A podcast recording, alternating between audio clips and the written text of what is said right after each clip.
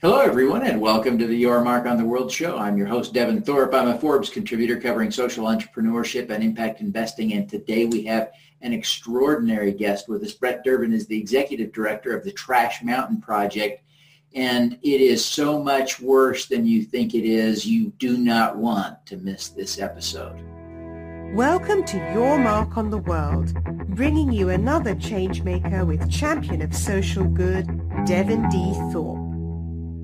Brett, welcome to the show. I just can't wait to learn more about what you're doing to address these uh, problems of uh, the people uh, living in and working on these massive trash piles in uh, and around some of the world's biggest cities. But uh, welcome to the show, Brett. We're thrilled to have you. Well, thank you for having me. It's uh, it's an honor to be on and, and be able to share a little bit about what we're doing tell us about the problem for a minute, if you would. Yeah, it's uh, it's something that's starting to get a little more visibility. So I think uh, some people have a little bit of uh, maybe a little bit of background in hearing about this, but it's it's not something that we see uh, in the United States and most Western Euro- European or countries and more developed countries. You don't see it when we have a little bit more um, uh, just stricter policies and laws in place on how we deal with waste. And when you have a uh, a country that doesn't have very strict policies, um, what we found was uh, it was actually just a trip I was asked to go on about 10 years ago uh, down to Tegucigalpa, Honduras. And um, I honestly had never heard of what we now call a trash dump community. Um, but it's, it's basically a situation where um, there, really isn't any any policies or guidelines on how waste is disposed of. Uh, and so the landfill itself uh, will look very similar to what we would see in the States, maybe not as layered and done as more of a sanitary landfill. Um, but it's, um, it's, it's a dumping ground and you have uh, something that occurs in a lot of these places is usually it's around a big city um, because the dump is much larger. Uh, there's more there to pick through. And so you have uh, people that can't find any work anywhere else um, will kind of flock to these areas. I mean, if you just picture a dumpster diving situation uh, is a much smaller scale, but um, you have families that actually start kind of, you know, migrating into these areas and what we call a trash dump community would be basically where uh, an urban sprawl has kind of happened um, surrounding a landfill. And um, it's not something that's really regulated, so you can just kind of come and go as you please. Age doesn't matter in most of the places um, even ones that say they have policy on no one, you know, under the age of 16. Um, we see kids as young as, you know, two and three years old um, picking through the trash with their families.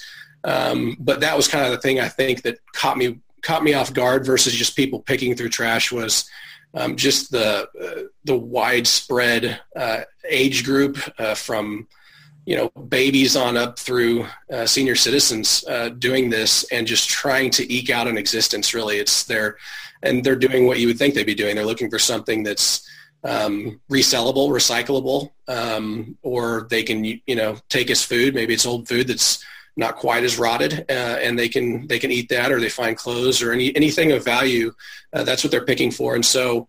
Um, that is the uh, that's kind of what I stumbled into. It wasn't something I was looking for, but um, when I was seeing the different layers of the problem and how big this problem was, as I started researching it and finding it and really at this point we know it's around two-thirds of the uh, countries throughout the world um, have some level of this, uh, varying levels of severity, but um, from just a handful of families that are just kind of doing that to, to make a living uh, to, you know, where you have 100,000 people surrounding uh, one of these dumps. And so um, unfortunately, it's uh, they're not safe places, as you can imagine, health-wise. It's a major problem. Um, lots of uh, metals, toxins, poisons uh, that they're constantly in contact with, uh, along with animals. Was and waste? Yeah, and yeah, it's just yeah, yeah. So I, I imagine it's just um, by any measure you and I would have used from our experience in the developing world. We're talking about hell on earth, right? Yeah, uh, yeah. There was actually a New York Times writer that that's what he called it. He said this is the closest thing to hell on earth uh, I've ever seen uh, and because you also have like smoke, it's burning from underneath, and it's just got this real hellish feel to it. Honestly, that's a great great word to use about it. So yeah, just just horrible. And of course, I, I don't want to in any way diminish the human tragedy, the human toll that we're talking about, but this is also an environmental disaster. Oh, 100%. Um, you know, it's funny. I went down and, you know, my background, um, you know, I was actually a, a pastor, uh, a college pastor at the time, and I, I, I left that to, to do this. But, you know, the human element of it is what drew me in. But then as the, the further I've gotten into it, I realized, you know, the, the environmental factor is what defines this problem. So if there wasn't a waste problem like this, there wouldn't be the hum, the humanitarian problem. And so they're very interconnected. I mean, there's there's no way to separate the two. So, and it's such a powerful insight. Brett, tell us about what you're doing now to address these problems. I mean, it, it seems so daunting, so overwhelming that it, it, it's scary to any of us to even try and wrap our minds around this. Yeah, you know, we've we've had to start small, obviously, just as we we're we're doing a lot of learning. Um, we've been at this for a little more than eight years now, and um, it's going to be a constant learning curve uh, in every place that we're at because every culture is going to be different too, and and how these problems can be addressed. But um, inevitably, the starting point is there's there's someone there wanting to do something, um, whether that's a a teacher that has come in that wants, wants to teach some of the kids and get them into school, or it's a, a pastor or a church or a, uh, a humanitarian group, or, you know, there's any number of ways you find a leader that's there trying to do something. They just typically don't have the resources to do what they would really like to do to address some of the problems. Um, and so a lot of times when we come in and see it, you do see very um, urgent needs. You know, we talk about kind of relief versus development. Um, a lot of times you, you have to do some of these relief efforts. I've, I've compared it to, we, we've gone and helped with some disaster relief that were around these areas, but you go into a, a disaster after a, you know, a, a hurricane or cyclone or tornado, we actually look at that and say, well, that's kind of the everyday in these places. I mean, it's, that's the scary part about it is it doesn't look a whole lot different in those places when a hurricane comes through. And, and so what we've seen is we do have to address some of those urgent, you know, you're talking about feeding kids that have no food. You're talking the nutrition and health side of things. You need to address those things. You need to be able to provide education. But on a much grander scale, we we have to be looking towards the top of the waterfall, so to speak, and say that actually policy is what has has created this uh, this monster, so to, so to speak. Um, yet it's not as easy as just closing a dump. A lot of people ask, like, well, why don't you just close the dump, sir? If they change the policy, it'll be fixed. The problem is this has become an economy.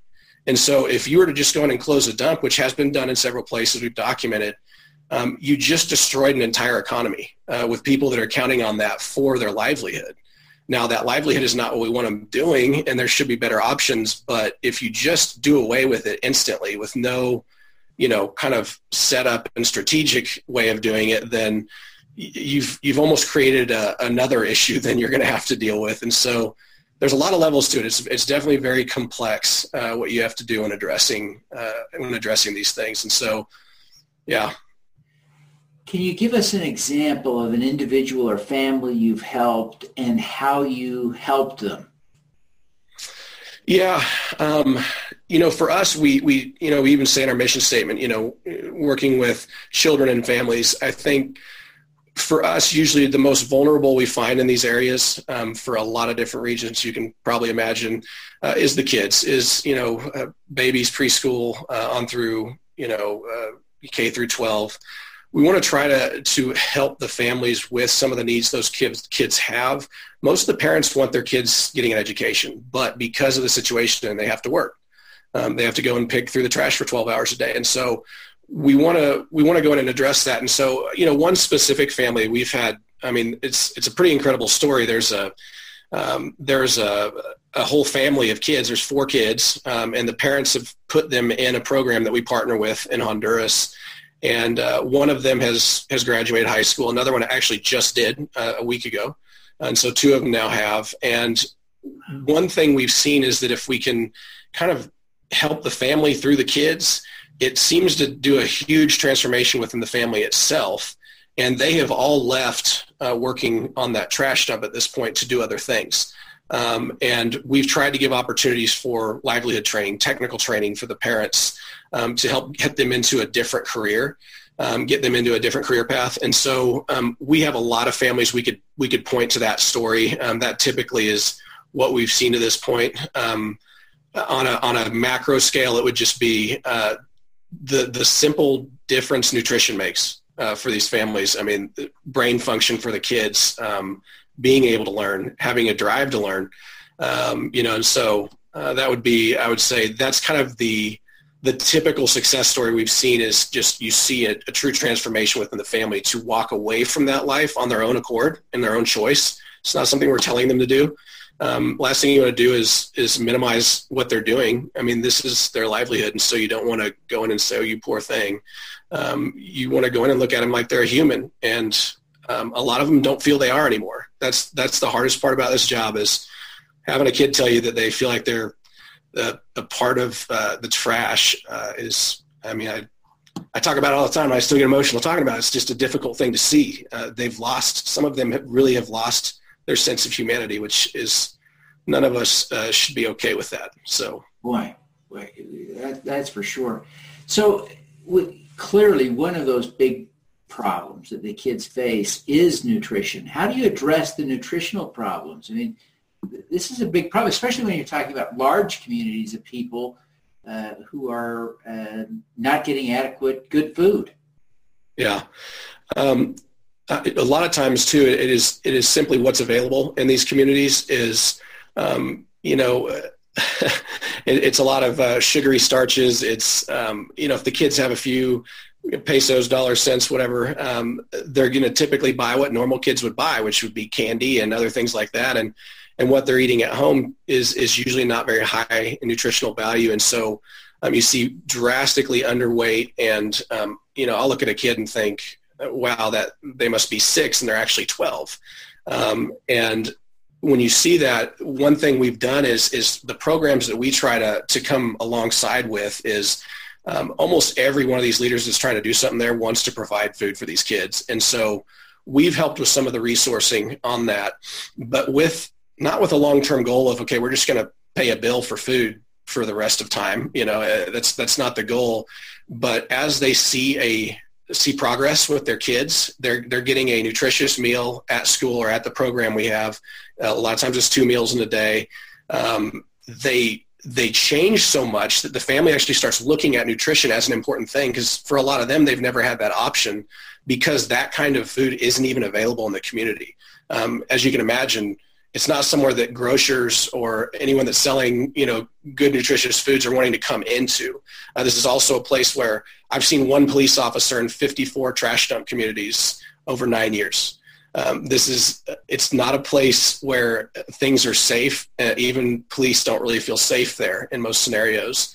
Um, and so businesses aren't going to want to come in there and bring that. So for us, it's almost like we want to be able to, you know, uh, come up with ways that those foods can even be brought into the community if they want to buy them or if we can provide them at a, at a fair wage um, so that they can start getting or teach them be there and partner with people. There's there's always farmers and others there that would love to to help them develop that in their own backyard. So i mean there's ways of, of doing it that are effective and more long term too so. Yeah. It seems to me that one of the challenges you face or see is that uh, these trash piles in some locations are spilling into waterways that connect into our oceans. And so a, a trash pile in Honduras may be feeding pollution and garbage that's washing up on uh, a beach in California or Texas, depending on which coast it washes away from. How do we deal with that? And what are you doing about it? uh, you are then talking uh, about a pretty uh, the high up uh, policy change. Um, there has been a, one example of that would be um, there's a really famous trash dump community in Manila, uh, Philippines, uh, called Smoky Mountain. usually, when people find out what we do. Um, a lot of times Filipinos will bring that up that live Filipino Americans um, and or people who've traveled there. They've heard about it or seen it. It's had a lot of press, good and bad press. Um, sometimes it's pretty exploitive, um, you know, kind of irritating press at times, but Um, but it's known. And what happened was they got so much pressure from the international community on that dump because it's right on the edge of the bay in Manila. And so when you'd walk through there, there's this huge community of people, but then the trash and the, the ocean don't, there's no separation whatsoever. And so you just, it's this just terrible polluted and you see kids swimming in it. I mean, you're looking at thinking, man, if I put my head under that water, I don't know if I'd make it home kind of thing. I mean, it's yeah. very, very polluted. And so they actually had to move that dump. Um, I guess I shouldn't say they had to, they chose to um, with a lot of pressure. Um, but they closed it down and moved it to a different place. And so I think a lot of times with the oceanic life and the pollution that happens there, um, we just need to make a decision, and maybe it's as a global community that we cannot have landfills right on the edge of our of our of our oceans. I mean, or any kind of major you know uh, water source, you know, rivers, creeks.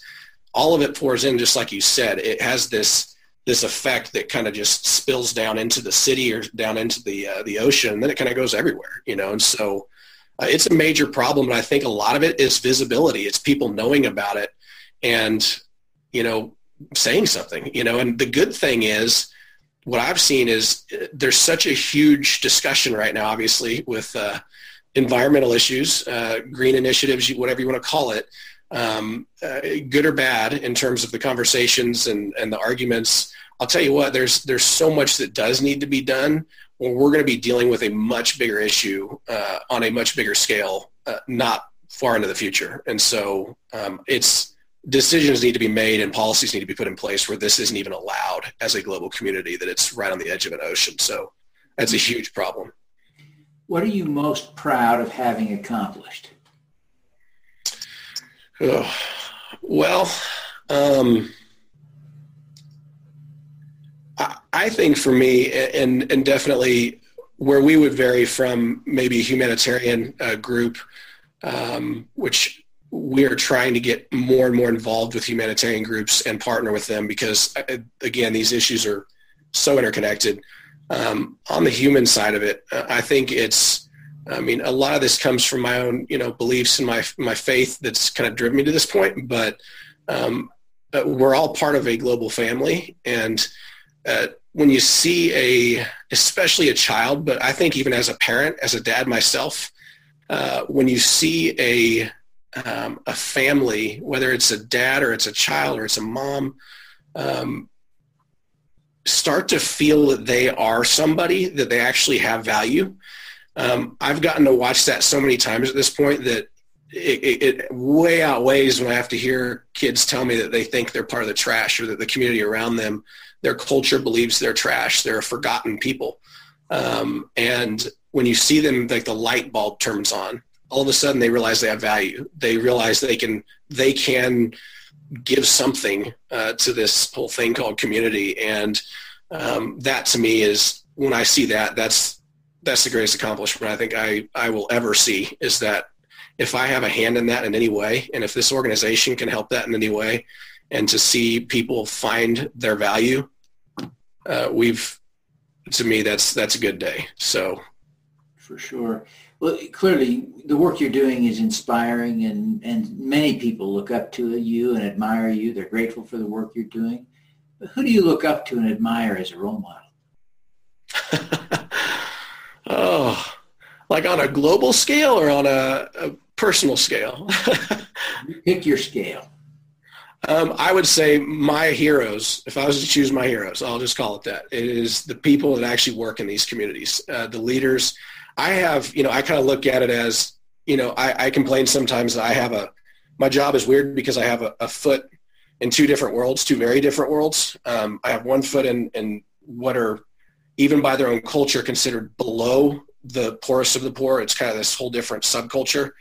Um, and then I have another foot that a lot of times is in the, the wealthiest, you know, living rooms in America um, because we have, you know, generous people that are giving to help make this happen, that is a weird uh, dichotomy that you have to deal with. Um, but I still feel like that's a lot easier than the leaders that we work with overseas that are in these communities that move into them physically and invest in these families and invest in that community. You know, I think uh, I look at those those individuals, those men and women, as they have given up their life uh, to to serve the you know the least and forgotten people on this planet, and so that's who I look up to. I, I learn from them every time I'm in these communities, and I don't think they realize they're teaching me, but it it sure helps me to, uh, uh, I guess, in, in some reality, be a, um, I guess, give more of of myself and not get too uh, worked up about the things in my own life, and so. Yeah, I hear you. You know, it's not hard to understand why someone should be doing what you're doing. It is not hard to understand that this is a tragic problem of epic proportions that someone should tackle. Yeah. How on earth did you come to the conclusion that that someone was you? um, it wasn't easy because I looked at myself as a, a 29 year old kid at the time that uh, was was still trying to figure out you know what it was I was supposed to be doing with my life. And um, yeah it was it was a it was a faith driven uh, decision but at the same time um, I, I, had a really good mentor uh, that was a professor of mine in grad school, and um, I, I, called him and told him what how much this had messed me up, and it's like, man, something's got to be done, and I I can't find anyone doing this, and he's like, well, don't start anything new. The last thing we need is another uh, nonprofit organization. And I said, I agree 100%. Let's we'll start there. And so, you know, I, I tried to find someone else and join them. Um, that was the first step, and I spent four or five months just I mean, diligently researching, trying to find an organization that was focused on trash dump communities specifically. And I thought this this would be easy, you know. And what I found was there's some large organizations that maybe have part of what they do is in maybe one of those communities, or they do clean water in one of those communities. So I didn't find anyone that was focused on that issue itself.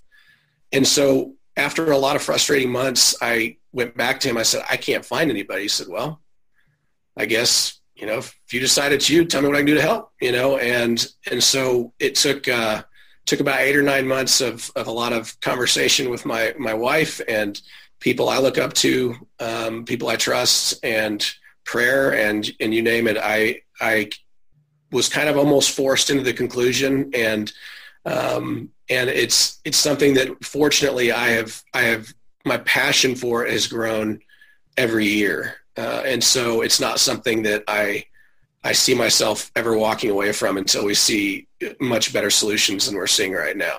And so that would be that was kind of the process, I guess. I'm I'm not the smartest person. I don't have the greatest background in this. Uh, fortunately, I've been I've been uh, surrounded by a lot of people that know so many different areas that are involved in this complex issue that um, hopefully uh, hopefully my own inabilities at times won't get in the way. Um, but um, I appreciate the opportunity. Honestly, I think it's just uh, it's been an interesting and uh, uh, adventurous ride. So, Brett, what is your superpower? Say that again. What is your superpower? My superpower. Oh wow. Um, what's yours? no, no, no. I asked the questions. You answer them. My superpower. Oh my. Uh, I'd have to ask my kids that. Um, you know, if I was if I was to to pick a to pick a word, I would say I'd say relationship. Um, and I know that doesn't sound like a superpower. I can't fly. I can't shoot things with my eyes. Um, but I think relationship and just knowing the value um, and the, of human beings and the compassion that comes out of that, I would say that would be. Um, I hope that's my superpower, um, and that uh, I don't let my own self value and uh, and pride get in the way at times. And so, um, we'll just say uh, relationship uh, built on compassion. So. Oh, fantastic. Well, Brett, I really want to thank you for taking the time to be with us today, for sharing your story. I commend you for the work you're doing. Before you go, would you take just a minute and tell people how they can learn more about what you're doing or find a way to support you? Sure. Um, yeah, uh, easiest way, I mean, just like with most is, uh, you know, check out our website to start. Um, it's just trashmountain.com. Um, there's a, a, lot of information on there. Um, you know, we love working with, uh, you know, any number of different organizations, churches, schools, businesses. Um, I'd love to talk to you. Uh, honestly, those are the favorite part of my day is when someone is wanting to know more about what this is. And so, um, so yeah, you can check out the website. All of our information's on there. Um, you know, information about how you can give obviously is, you know, finances are always a need for any nonprofit. Um, but also if you want to learn more about how we handle that and uh, we're very strict on how we handle those things. And so I'd love to talk to you about it or one of our staff would. Um, but yeah, I'd say that's, that's the easiest way, you know, check us out on, on Facebook or um, any number of social uh, sites, but a uh, good starting point would be trashmountain.com. Fantastic. Well, Brett, again, we thank you for joining us. We commend you for your work and wish you every success in helping people transition their lives away from those trash mountains and toward more productive, healthy uh, careers. Thank you. Appreciate you. And uh, it's meant a lot to be on here, so thank you. All righty. Let's do some good. Thank you for listening. This podcast was recorded via Google Hangouts on Air and is available at youtube.com forward slash Devinthorpe. Subscribe to this podcast on Stitcher or iTunes by searching for Your Mark on the World. Every weekday, Devin hosts a CEO, celebrity, entrepreneur, or other changemaker here on the Your Mark on the World show to inspire and prepare you to make your mark. Devin is a champion of social good, writing about, advocating for, and advising people who are doing good. He is a Forbes contributor who is a recognized thought leader in social entrepreneurship, impact investing, and crowdfunding. To book Devin as a speaker, visit devinthorpe.com. Learn more about Devin's work at yourmarkontheworld.com.